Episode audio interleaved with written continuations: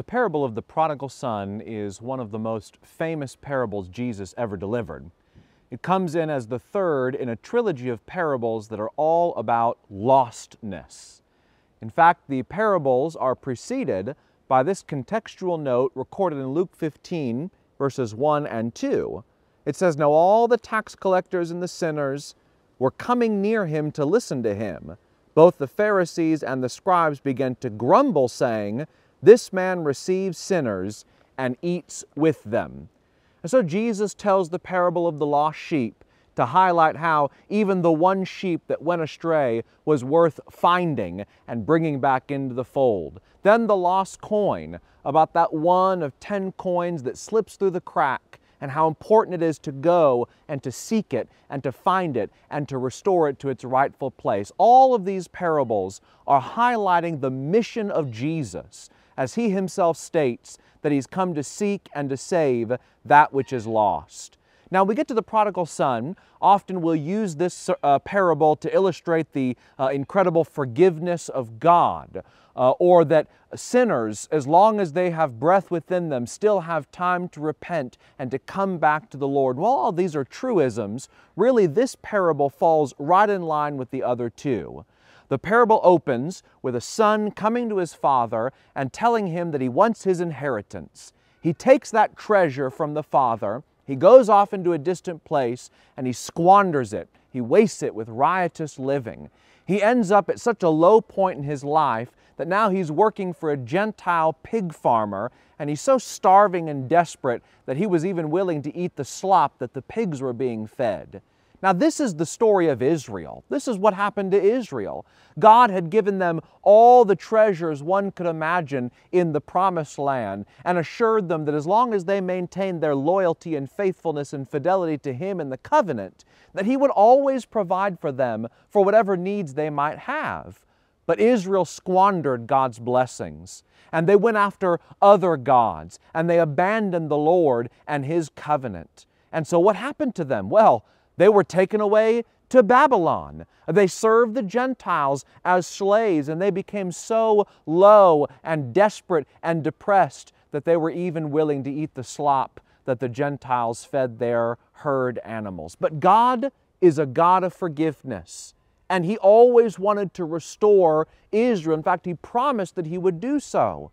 So, just like the uh, nation of Israel that came back after 70 years in Babylon, the prodigal son comes to himself and he realizes all that he had in his father's house. And he's willing to do anything, uh, to grovel, to beg, to come back to his father, because even those who are servants in his father's house lived better lives than what he was experiencing in the far country. When he returns, the father is overjoyed, forgiveness is given, and a celebration commences. But the parable doesn't end there. Jesus goes on to talk about the older brother, that is, the son of the father who never left home, who stayed and was loyal to his father, obedient to his commands. When the older brother uh, hears about the party and learns what's going, what, what is going on there, he becomes upset, maybe even enraged with jealousy because such a feast is being thrown for his younger brother who had abandoned their father. And the older brother comes to the father and he says, I've been here the whole time. Where's my party? You've never thrown anything for me and for my friends. And so Jesus gives the response of the father to the older brother in Luke 15 and uh, beginning in verse 31. He said to him, Son, you've always been with me and all that is mine is yours. But we had to celebrate and rejoice, for this brother of yours was dead and has begun to live, and was lost and has been found.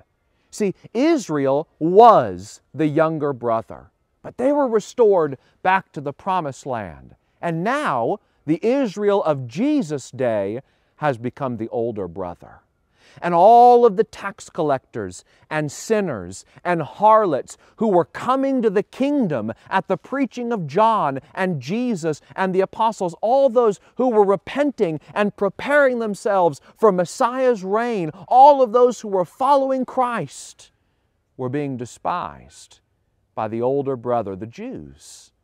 They were being looked down on, they were being castigated. Jesus says, Listen, you, Israel, once received the forgiving blessing of God. He brought you back from Babylon like a prodigal son. Who are you now to stand in judgment against all of those who are coming to King Jesus?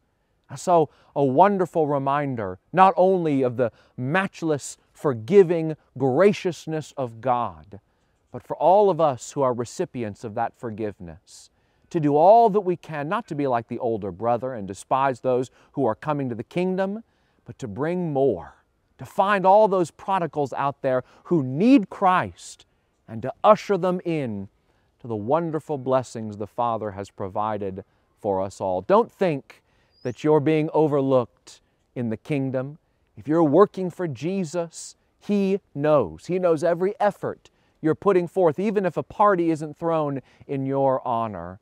And as the Lord says, in that final day, you'll get to hear those words, Well done, good and faithful servant. Enter in to the joys of the Lord.